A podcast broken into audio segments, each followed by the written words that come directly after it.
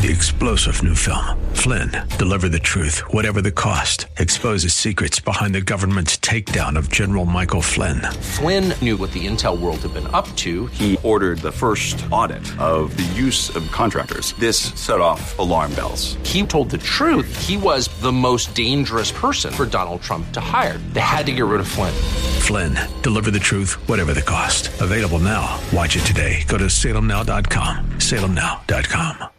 Sarah was also there for Abraham's failures, and the scriptures have given us plenty of examples of times that Abraham failed. And sometimes she was a participant in his failures, and sometimes she had her own failures, like creating the Hagar situation and mocking the Lord for making the promise of a child. And yet, through all of this, Sarah became a great woman of faith. It is a look at Sarah, this woman that even the Apostle Peter says is the best example he could come up with for what godly women look like. Welcome to Study Verse by Verse with Pastor Leighton Sheely. As we turn to Genesis 23 today, we turn our attention to the death of Sarah and a memorial, if you will, along with a good real estate transaction to boot. Here's Pastor Leighton with more. Sarah has passed away. And Sarah deserves a worthy tomb, but there's more to the purchase of the property than that. Uh, Abraham is determined he wants to own a small piece of the promised land before he dies. And so the lengthy negotiations uh, that are described here allow him to use the need for a grave to establish some degree of ownership in the land.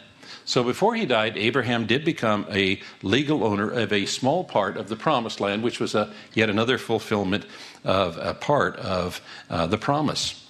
And uh, as one of the scholars has written, he said, This is a priceless and informative scene from ancient history. It's a masterpiece of ancient writing and a vivid revelation of the customs of the times. We notice the elaborate exchange of courtesies between Abraham and the Hittites. These are real people acting according to their highly developed views of proper conduct. So, this detailed uh, account of a business transaction also shows us as Christians how to do business with the world in our day as well. We notice some things. We notice, for instance, that Abraham showed respect and courtesy. Uh, and if there ever was a time when uh, short temper might be excused, it might be this time when he was dealing with the loss of his wife Sarah. But that's not seen at all. We find that Abraham is a model of polite behavior. You know, there are some Christians, even some who call themselves pastor, who give Christianity a bad name by mistreating and abu- abusing those whom they conduct business with, even waiters and waitresses. This should not be. Uh, Donald Grey Barnhouse wrote, It would be well if Christians were always courteous. Some seem to have forgotten the New Testament command be courteous. They're arrogant and presuming towards superiors, haughty and sharp with inferiors, ready to claim as a right what they should seek as a favor. And if they confer a favor, they behave so ungraciously as to destroy all gratitude in the one who receives it. We should be the most polite of all, because each Christian should esteem others better than himself. Philippians 2 3. And behave accordingly. As we find that uh, Abraham modeled respect and courtesy, and he was also just in his dealings as well. In these dealings, the Hittite offered to uh, give uh, Abraham the field and, and cave as a gift, but uh, he knew that to, to take advantage of that would have uh, injured that relationship going forward. Uh, would, the person who gave it to him would have always felt like he was taken advantage of, and that would have created problems. And so he, he paid an agreed upon price. And that should also be an example to believers that we should pay what an object is worth. And if we're selling it, we should sell it for what it's worth. And there's something else that we notice about Abraham's dealings, and that is that he is wise. As he conducted this transaction, he did so in a place where it was widely witnessed. And, you know, it's unfortunate uh, that so many Christians, so many believers do not follow this example. They, they enter into verbal agreements verbal agreements without adequate documentation or witnesses, and then they litigate, they take to court when the agreement turns sour. And pastors spend many frustrating hours trying to ascertain what the original agreements were and how to remedy the injured relationships and unfulfilled promises and expectations. How many hours have our pastors spent over the decades trying to fix these situations that were really needless if people had done things right the first time? So the bottom line is we need to follow Abraham's example. We need to conduct our business like it's business. Conduct business as business, especially if it involves a fellow Christian brother or sister. Make the agreement clear. Document it. Make sure there are sufficient witnesses to the agreement before the work begins or the item is exchanged. So, that is an introduction. Now, let's study this chapter in greater detail. We're in chapter 23, verse 1. Sarah lived to be 127 years old. She died at Kiriath Arba, that is Hebron, in the land of Canaan. And Abraham went to mourn for Sarah and to weep over her. So it tells us that she died in Hebron, which is interesting because the word Hebron can also be translated fellowship. She died in fellowship. And uh, she was in fellowship with her husband. They had traveled together, they had gone through challenges together, and they had stayed together. And she was in fellowship with her husband right to her dying day. And she was also in fellowship with the Lord as well. The Apostle Peter says that's the kind of woman a Christian wife should be, mentioning Sarah as the model. Now, when Sarah died, we estimate that Abraham and Sarah had been married not 30 years, not 50 years, not 75 years, but over 100 years. Now, that would be quite a celebration, wouldn't it? and it had been 62 years since she and her husband had left Ur of the Chaldees. So they had uh, had this journey together for over a century. Uh, for the first 75 years of his life, Abraham uh, lived in Ur of the Chaldees, which is in Babylon, uh, near Babylon in present day Iraq. He, he, and his family, no doubt, worshiped many gods because that was the culture of the time.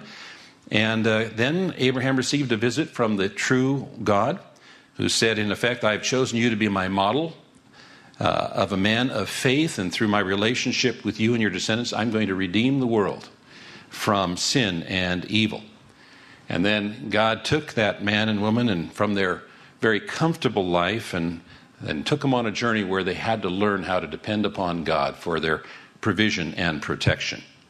At the time they left, the Bible tells us that Abraham was 75 his wife Sarah was 10 years younger at the age of 65, so they, and they've been married about 50 years at that time. You know, um, setting out for the adventure of life together uh, is almost mandatory for young, newly married couples. I can remember that a couple of days after I got married, while we're still on our honeymoon, I decided to balance our checkbook. That was a bad idea, folks. That was a really bad idea because I think we had $212 total to our name at the time. You know, setting out on the adventure of a life together is mandatory for a young, newly married couple, but Abraham and Sarah were middle aged when they took this adventure. And Sarah was present for the successes and the celebrations of Abraham. When, for instance, he defeated the four invading kings. And then he was greeted by Melchizedek upon the return and so forth. But Sarah was also there for Abraham's failures, and the scriptures have given us plenty of examples of times that Abraham failed. And sometimes she was a participant in his failures, and sometimes she was she had her own failures, like creating the Hagar situation and mocking the Lord for making the promise of a child. And yet, through all of this, Sarah became a great woman of faith. The prophet Isaiah in chapter 51 urged his countrymen to look to Abraham, your father, and to Sarah, who bore you. And then also, the writer of Hebrews in chapter 11 mentions Sarah by name as well as one of the faithful. But now Sarah is dead, and Abraham wept as he mourned. You know, this is the first mention of weeping or tears in the Bible. And it's interesting, it doesn't even occur until chapter 23. Um, there's no record of tears when Adam and Eve fell. There is no record of tears when the flood came. Um, and since this is the first recorded incidence of tears, it's also the first recorded incident of Abraham crying as well. Which means he didn't cry when God asked him or told him to leave Ur of the Chaldees. He didn't cry when Lot was taken off into captivity. He didn't cry when God told him that he was to sacrifice his beloved son. But here he cries. Here he weeps. Now, why is that? Well, it's because death is our greatest enemy, according to Scripture. 1 Corinthians chapter 15. It is a parting or a separation that is not reversed as long as one remains alive. And so, mourning for one who has died is not only permitted, it's also expected, especially for one with whom we've been close. The scriptures don't tell us that we shouldn't cry. What it tells us is we should not cry or weep as those who have no hope. Because we do have hope, and our hope is in Christ. You know the tears are rather interesting, they're unique. If you put them under a microscope, they contain saline crystals that are shaped in the form of a cross. It's as though our Creator says, I understand your tears, for I have also wept. Now, the Bible tells us at the end of the previous chapter, uh, Abraham and Sarah were living in Beersheba, but now it tells us they're living in Hebron. So they've moved back to the, uh, to the area. And, and the fact that they're in the land of Canaan is provided here to indicate that Sarah has died in the land of promise. Verse 3 Then Abraham rose from beside his dead wife and spoke to the Hittites. He said, I am an alien and a stranger among you. Sell me some property for a burial site here so I can bury my dead. Now, the word that's translated alien or stranger describes one who is not a native of the country. He, he or she is a foreigner an outsider. And the word that's translated uh, stranger or sojourner means one who occupies land but doesn't own it. And so when you take these together, he is describing himself as a settled foreigner. Well, as Pastor Leighton has mentioned in the past, it's marvelous to consider the man that much of the book of Genesis, the book of beginnings, is focused on. This father of our faith, if you will. More here in Genesis 23 tomorrow as we pick up where we left off. We trust you'll join us then. In the meantime, to review today's program or find out a bit more about us and who we are, we invite you to visit our website, highlands.us. That's highlands.us. Again, we are back in Genesis 23, that is tomorrow, as we turn our attention once again to the death of Sarah. Until then, may God richly bless you.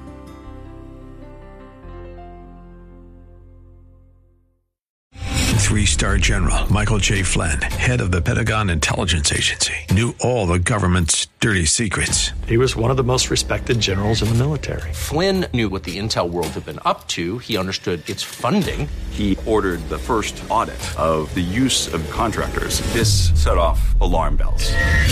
The explosive new documentary, Flynn, Deliver the Truth, Whatever the Cost, uncovers the facts behind this scandal. Flynn told the truth. He was the most dangerous person for Donald Trump to hire. I find out the worst enemy that I'm going to face in my life is right here in America. They took my assessment and they wanted me to change it. And I was like, I'm not changing it. They had to get rid of Flynn with in depth interviews, archival footage, and never before seen personal records of the man behind the headlines. I just felt like I was drowning. Flynn, deliver the truth, whatever the cost. Available now. Watch it today. Go to salemnow.com. Salemnow.com.